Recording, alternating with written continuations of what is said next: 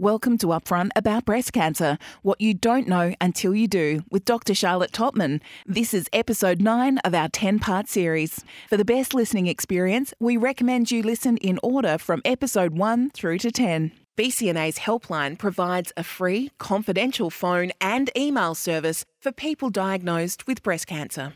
BCNA's experienced team will help with your questions and concerns and provide relevant resources and services. Call 1 800 500 258 or email contact at bcna.org.au.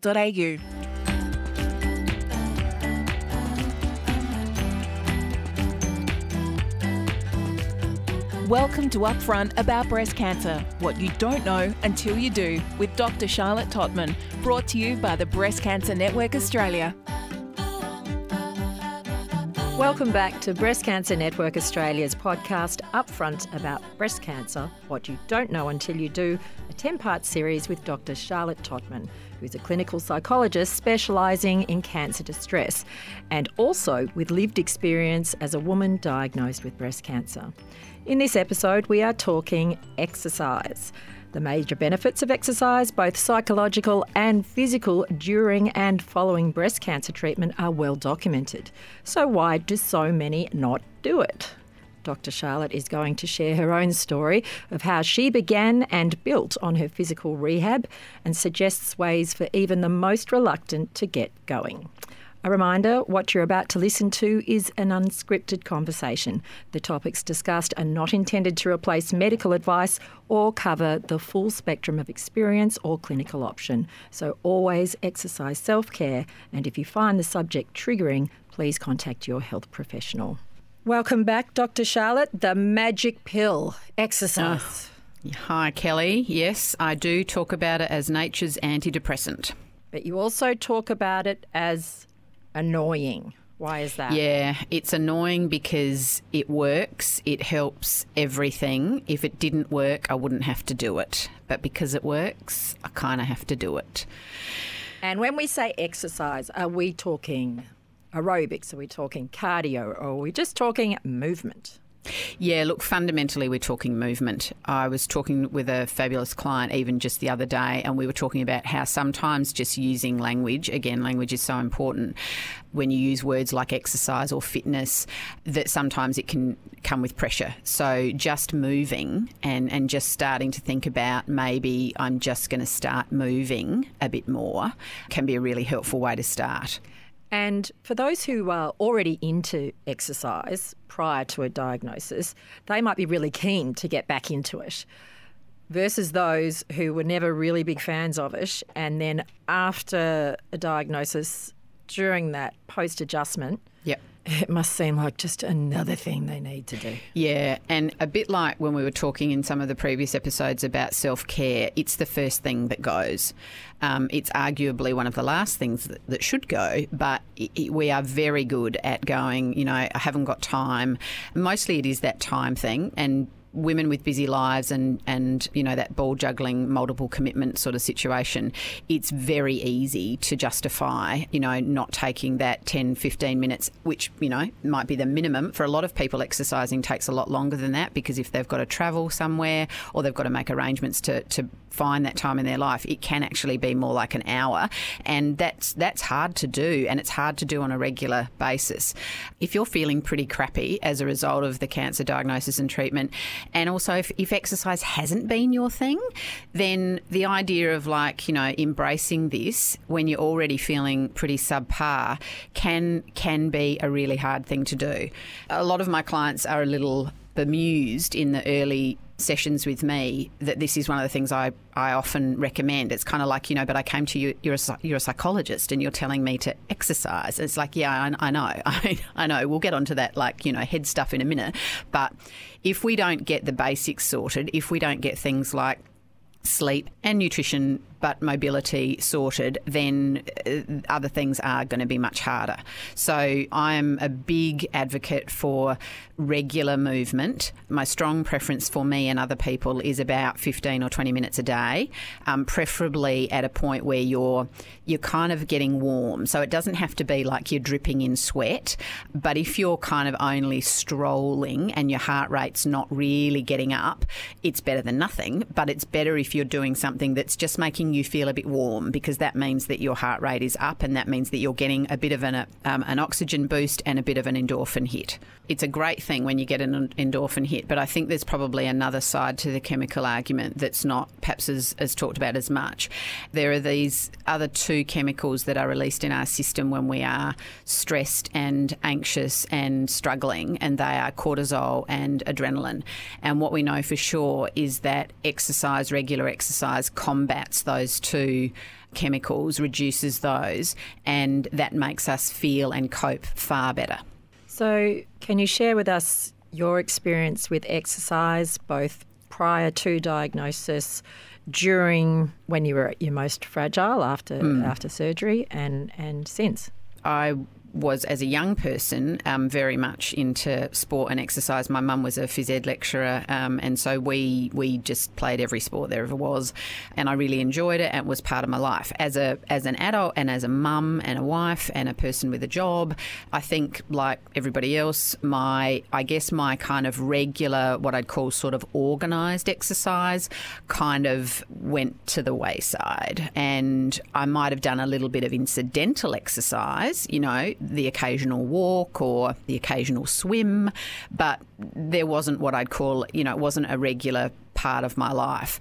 Um, and I was probably a bit fortunate there because, again, my mum was an athlete, and so we, we were blessed with some reasonable genetics in that department, obviously not in the cancer department, but I was able to maintain a, a, level of kind of fitness and stamina without doing too much. So that was, you know, lucky me. What it probably also did was it made me a bit complacent. You know, I sort of kind of took that for granted. And I also didn't really, until cancer, I didn't really understand just how important to my overall functioning regular exercise is. Do you mean to your mental health? Yeah, I mean to my mental health. So um, um, I'll, I'll talk about this in, in some more detail as we go on. But I mean, I am now at a point where if I don't do something of some sort, at least every couple of days, um, I really notice it. I really notice how I feel so much better when I've done something. And I like to say, you know, do I bounce out of bed and grab those trainers and, you know, want to do it? No, I do not. But when I've done it, I really feel like, oh, yeah, okay, there we go again. Reminder that was worthwhile. So it's intentional exercise that we're talking yeah, about. it is. It is intentional exercise. When I was diagnosed and I had the surgery fairly quickly after my double mastectomy, I mean, um, the amount of information that that certainly I was given around exercise then, just post surgery, was pretty small, and I had to do a bit of um, research about you know what would be safe and appropriate given you know my chest was cut across, fully across from one arm under one arm to the other.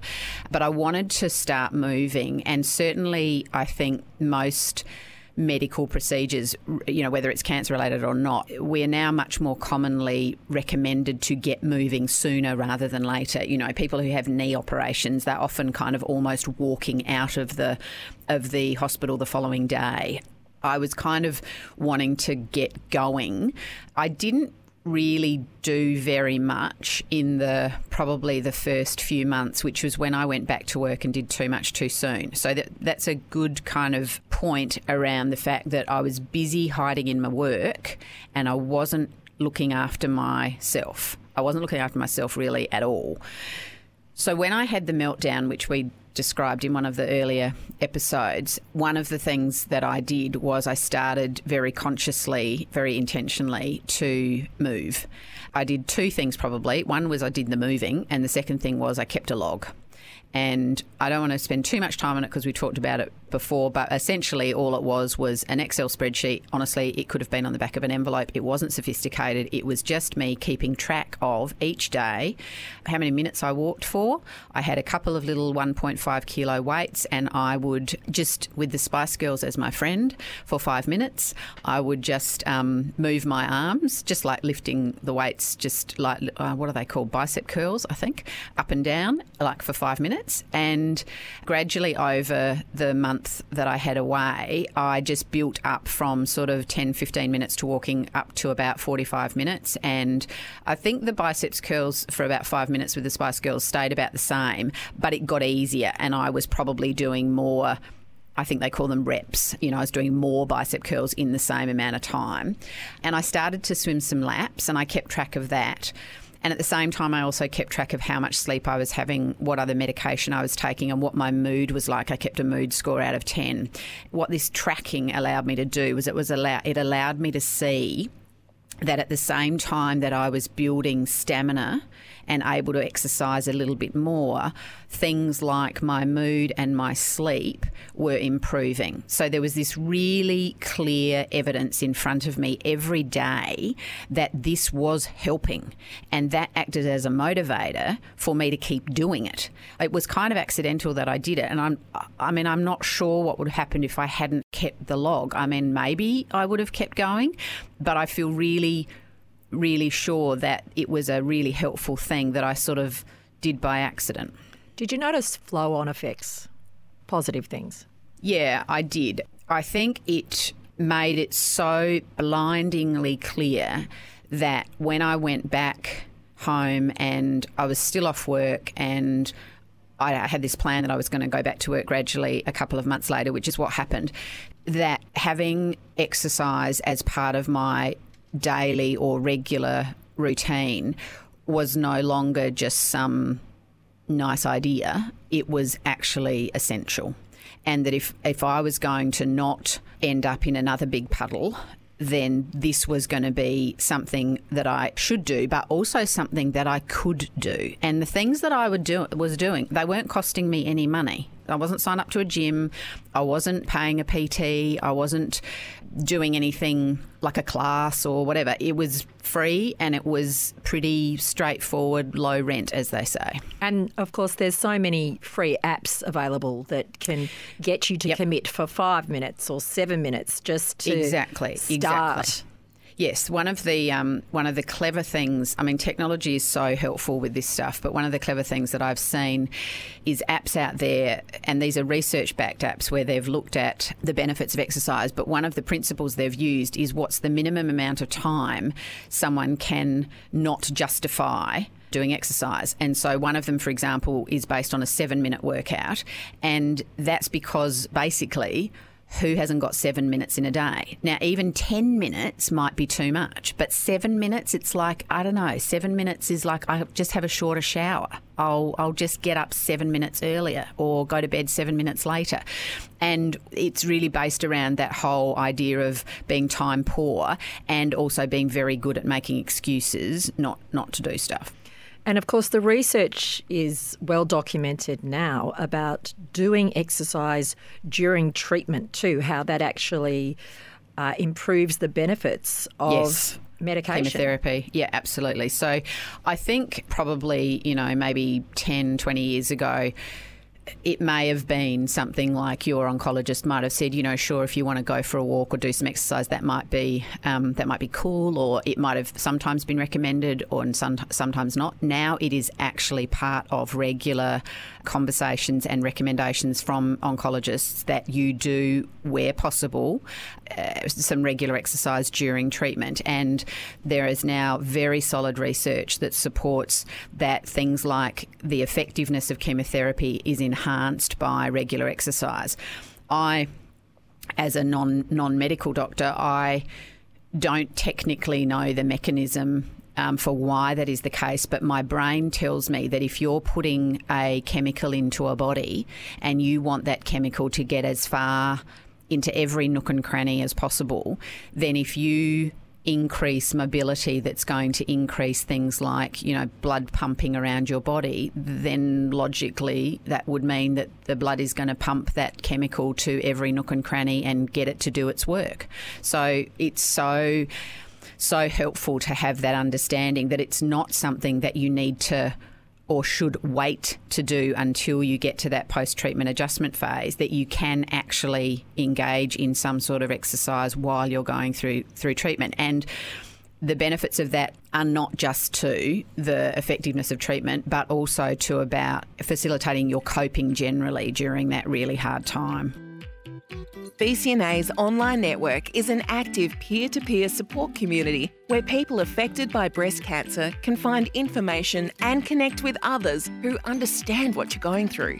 Read posts, write your own, ask a question, start a discussion, and support others. The online network is available for you at every stage of your breast cancer journey, as well as your family, partner, and friends. For more information, visit bcna.org.au forward slash online network. One of the really debilitating side effects of treatment or post surgery is fatigue. Mm. And yet, if you actually do some movement or exercise, that will improve fatigue.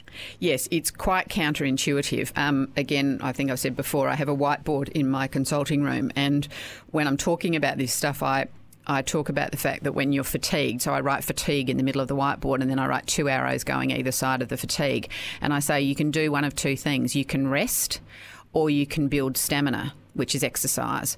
And if you rest, you will actually decondition further and you will feel more fatigued. If you only um, build stamina, you risk getting more fatigued. So you probably need to do a balance, a combination of both, some resting and some exercising. And you will find that you will actually feel less fatigued as a result of that. And like I said, it can feel counterintuitive. I mean, most people when they feel you know knackered, they just want to they just want to rest. And the idea that somebody says, "Yeah, no, go out and like feel even more tired," um, doesn't seem to make sense. But if you think about it from the point of view that you are actually building strength, then you are going to be stronger overall. You are going to be less tired because you are you are going to be able to cope with more than you could before. I know particularly during COVID, everybody's catch cry is go for a walk. Oh, really? go for a walk. Uh, is it really enough? Is it really enough to release some sort of uh, endorphin to make you feel better? I was giving a talk at one of the BCNA conferences a few years ago, and there was this wonderful medical oncologist called, I think I'll get his name right when I say Professor Mitra. And he gave this really great presentation about breast cancer, a lot of medical, technical stuff, which was really interesting. But then at the end, um, he was up on a stage and it was quite a wide stage. It's hard to describe this over audio, but then he, he said, when everything else else fails, just do this. And he walked almost a bit like John Cleese. It was a bit of a funny walk, just um, right the full length of the stage with his head down. And he said, walking is a superpower. And point he was making was that it's something we can all do. It doesn't cost any money. Um, you already know how to do it. It's pretty low risk. And it really, if you don't do anything other than that, that will be beneficial. There's lots of parts to walking that may not necessarily be obvious. So, yes, there's movement. You don't have to be power walking like Kath and Kim, but if you walk with some speed, you kind of get a bit of a rhythm going. And human beings like rhythm. Psychologically, we do well with rhythm. That's like, that's why we like things like the tide. It's why babies settle when they're patted on the back. Um, we like rhythm. So getting into um, a movement where you're you're doing something rhythmic is is a good kind of soothing thing for us psychologically. The other thing that happens with um, with walking is for most people, not always, but most people walk and there's usually some fresh air. Um, there's quite often some sunshine. There's often, if you like, a, a, grounding experience, which means that you feel connected to your environment. So you feel connected to your community. You will see landmarks. You will make eye contact with other people as you walk past them. Now, they all sound like really small things, but what it does is it validates your presence on the earth. It says that I am here and I do matter And when you're having a tough time, that's that stuff really does count. So all of those parts can feed into why, you know, what sounds like just kind of a walk around the block can actually be quite helpful. And the other thing about walking is that you can do other things while you're walking. You can listen to a podcast, for example. I wonder can- which one. I wonder which one. I wonder which one. You can walk with a friend. You can walk with your dog. You can walk with your kids. You can listen to music. So you can pair it with other things that also, you know, enhance the experience or make it a more efficient experience. I quite often suggest walk and talks with parents and adolescents because it's it's a side by side activity. You're shoulder to shoulder. It's much less stressful. It doesn't feel like a Spanish interrogation, and you can have quite a meaningful conversation with some of the people that matter in your life. So there are lots and lots and lots of positives for something as simple as walking. If we like rhythm as humans, are we likely to walk further if we walk to music? You know, you forget the Yes, actual yes, I must yes, do this, I this must do. activity. I mean, the short answer is very probably yes.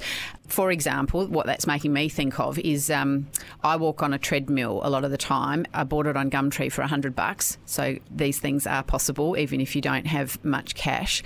I quite often will watch David Attenborough's series about the universe. God, I never used to watch this stuff, but I love it now. um, and what I find is that if I'm watching that stuff, the time goes much quicker on the treadmill.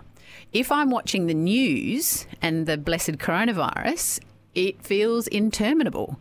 So I have learned that there are definitely ways to make the experience of exercise more enjoyable, less sort of punitive.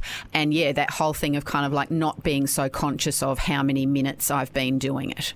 Okay, so for those that are struggling to just start, what are mm. some of the things that could help them get started? I have heard of people who go to bed in their their leisure wear so that they don't have to think when they get up to, to contemplate exercises that they just literally get up and off they go. And off it's a go, little yeah. bit extreme.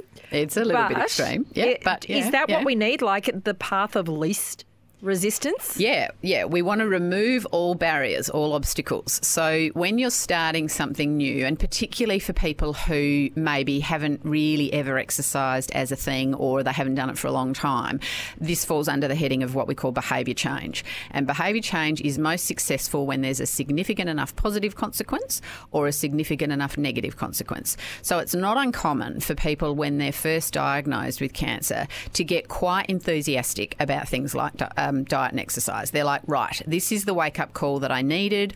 I am going to kind of, you know, revolutionise my life. And then a few weeks later, when they're in the thick of when they're in the thick of treatment, um, some of that enthusiasm has well and truly waned, and they aren't actually able to combat things like the nausea and the fatigue to do anything much at all. And unfortunately, that can lead to kind of like uh, the feeling of like, well, I wasn't able to achieve it at the beginning. I wasn't able to be successful, so I may as well not bother going forward. Brings us back to what I was saying um, a while ago, which is basically just do something. Starting small. So, behaviour change is, from the research, we know that behaviour change is much more likely to be sustained if you make small change in increments over time. This is why crash diets don't work because you make this massive change, you do it for a week, and then after that, you're like, oh, I just cannot do this, and you flip flop back to what you were doing a week ago. So, what you're best to do is to start really small, almost just one step above nothing. I did this again because this is the nature of exercise. You do it for a while and then you maybe stop or wane and you start again. So earlier this year, probably about February, I realised that I had really just let my exercise game go. And this is when I got the $100 treadmill. And I thought, all right, well, what am I going to do to give myself the best chance of actually doing this? So my barriers were time. So I decided I was going to start with just doing, if I could manage to do it once a day on weekdays, then that would be good. And I would start with 10 minutes a day on the treadmill. And I worked out from previous experience that if I did it in the morning, there was some chance it was going to happen. And this is borne out by the research as well that if you're going to do things like mobility or, or, or um, some sort of exercise activity, the earlier you do it in the day, the more likely it is to happen. So I actually said to my husband, because I, I knew that without awareness by him, I, I didn't need him to be my coach or my policeman, but I did need him to kind of know what I was trying to do. So I said to him, Look, darling, in the mornings, normally we have a coffee at 6 a.m. and we watch the news for half an hour. And I said to him, I'm going to still have the coffee and watch the news, but only for 15 minutes. And then I'm going on the treadmill for 10 minutes. And I don't need you to do anything differently other than not other than not question me about it. Don't sort of go, oh, really? Like, really? You know, just sort of go, yep, cool. And so I started doing that in February. And the other thing I did was I I wasn't sleeping in my gym gear, but what I what I do do is I put my runners with my socks in the runners by my bed, and I sleep in a nightie. And so now I get up with my nighties on, I put my runners on, with my socks on, my runners on, go to the loo, step onto the treadmill. And, in your nightie? That, in my nightie. In my nightie. it's not glamour. but, but, if you tell I me have... it's velour, uh, um, uh, I'm going to lose it. no, no. But I've wor- I've worked out that even the requirement to get out of my nightie into like a pair of leggings and a t-shirt, that's that's a barrier that will very probably stop me or stop me some of the time. And honestly, I mean, I'm in my house. Uh, there's only me and my husband. It doesn't really matter what I'm wearing.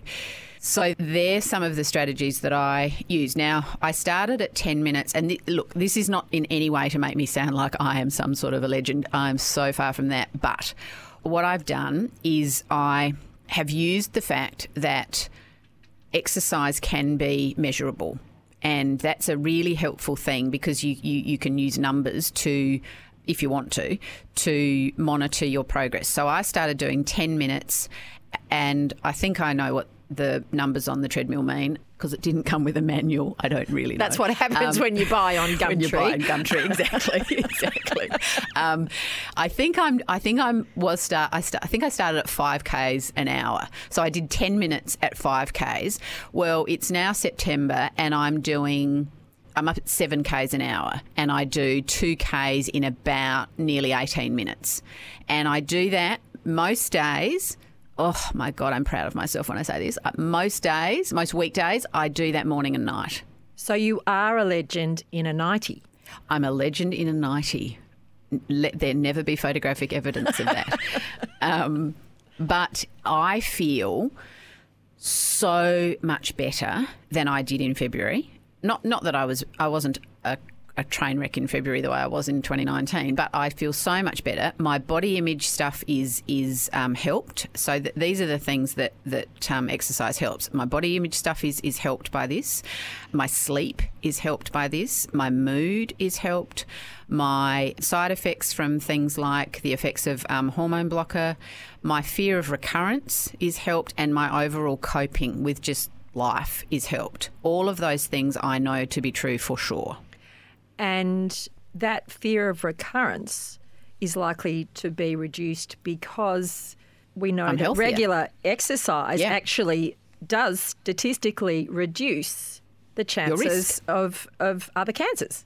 Exactly. So so you can actually benefit physically and psychologically because you you are arguably, you know, fitter and healthier as a human being. Your risk of of all sorts of medical things is reduced, but also your your risk of recurrence is reduced and that in turn reduces your fear around risk of recurrence. So it can be incredibly helpful. And your mobility obviously is increased, and therefore the likelihood of um, falling or Yep. injuries is reduced. And I take it that your balance is Yes. improved.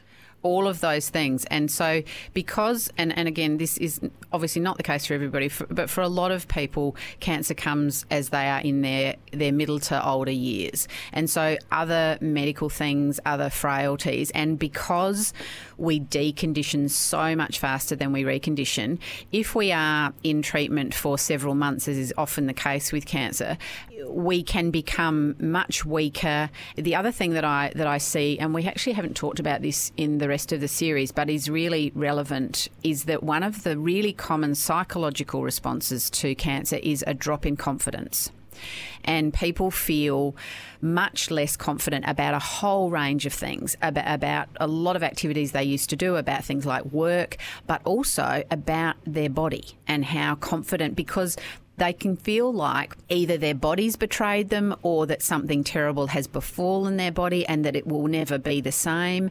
And so they can be very cautious around um, things like mobility. And of course, the more cautious you are, the less you're likely to do. And then, in fact, the more vulnerable you become. So you end up getting more of what you didn't want.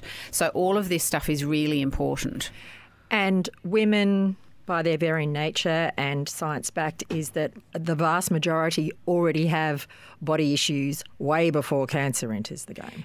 Absolutely, and so we talked about that in our in our um, mirror image episode, and so the stats around that are that more than ninety percent of Western women have um, body image concerns separate to cancer, and then you you get a diagnosis of cancer, and, and through the treatment the effects give your brain something to focus on, something to be really unhappy about. So, body image is a very common experience and something that people wrestle with not just during the treatment but for for potentially for many years to come and and certainly I do too one of the things that I recommend, and we talked about this in the previous episode, was about focusing on what your body can do rather than what your body looks like. And again, that sounds easy, but exercise is so important there. And one of the things, again, I, I stumbled on this strategy without I sound like a great psychologist, don't I? I just stumble over these strategies.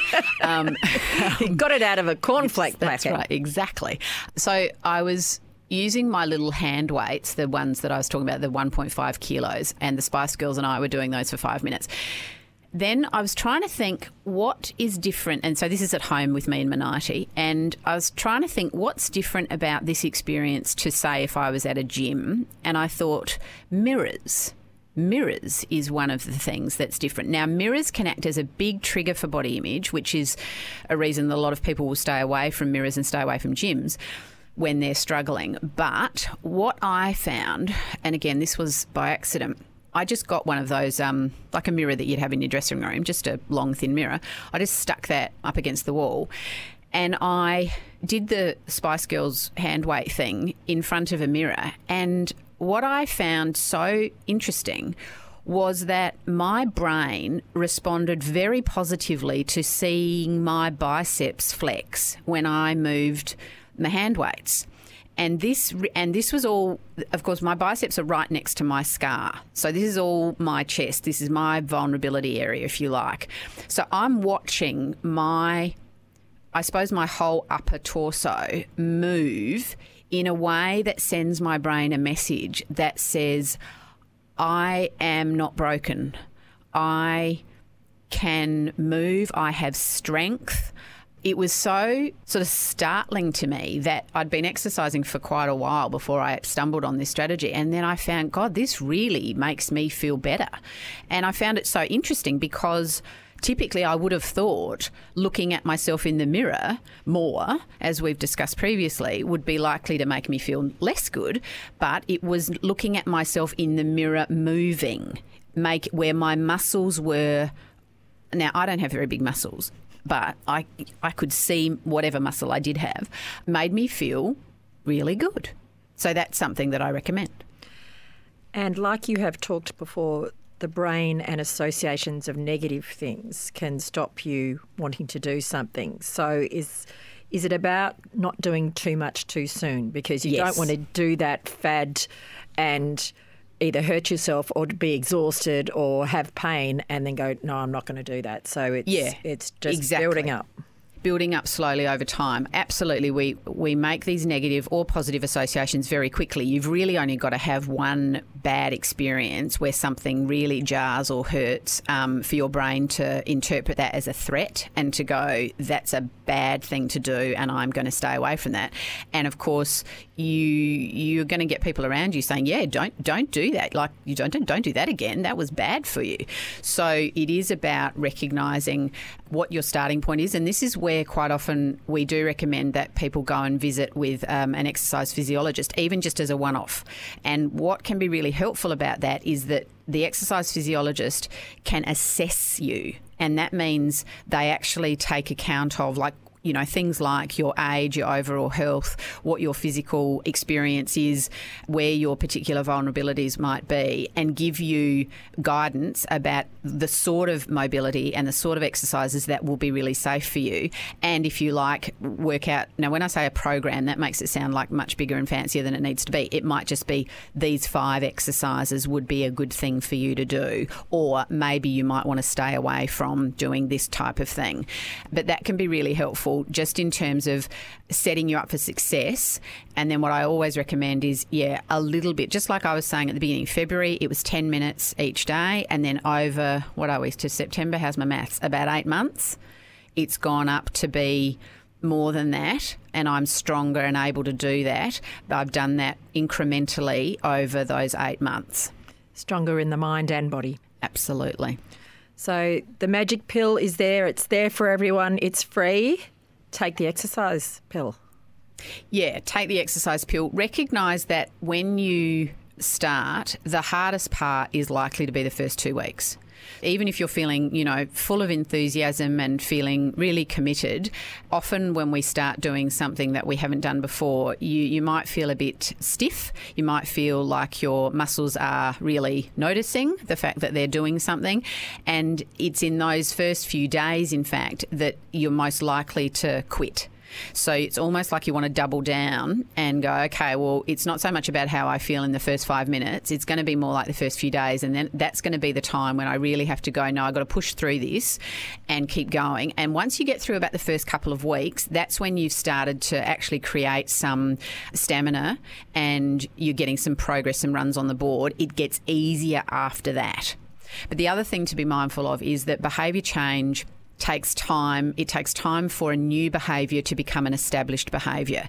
There's some research that I was having a look at a while ago, and it was what, what's called a meta-analysis, which is just a lot of a big study of a lot of other studies, and the average number of days for a new behaviour to become an established behaviour was 77, which is 11 weeks. I thought it was 30 days. 30 days mm. to break a habit or form a habit. Yeah, that's no what longer. it used to be. No oh. longer it used to be yeah six weeks was what most people thought but it's it's a bit longer. But the reason that I highlight that is that it's about kind of setting expectations and going okay well if I'm going to if I'm going to do this and if I fall off the wagon after a couple of weeks which a lot of people do it's about getting back on the wagon and doing it again but also feeling like if I'm able to manage to do this for like a school term if I can do something every couple of days for about a school term the chances are that's going to have embedded itself in my life as part of my routine. And that's a really nice thing to kind of look forward to, I guess. Well, we hope that inspires everyone to get up and get moving.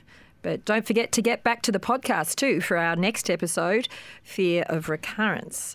And if this episode on exercise has helped you, why not share it with someone else who might benefit? We'd love you to rate and review the podcast as well and subscribe so you never miss an episode. And also in the show notes is a survey. It takes a few minutes and will help us to tailor and create content that's relevant. And if you're looking for information specific to your diagnosis, download BCNA's My Journey. Visit myjourney.org.au. It will provide all the information you need and nothing you don't. For connection with real people who share your experience, BCNA's online network is a great hub of peer to peer support. Join through BCNA's website. And in our next and final episode, we're talking about fear of recurrence. Big trigger for fear of recurrence is physical symptoms.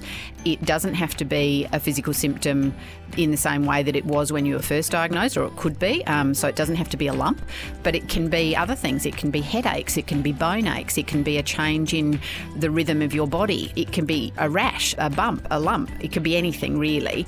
And what is extraordinary is the brain's ability to, upon noticing that particular symptom, is to instantly make the link between that and a recurrence. And it happens to me. I can get a headache, which could be born of fatigue or dehydration or stress, and in an instant, I can have convinced myself that I've got brain mets.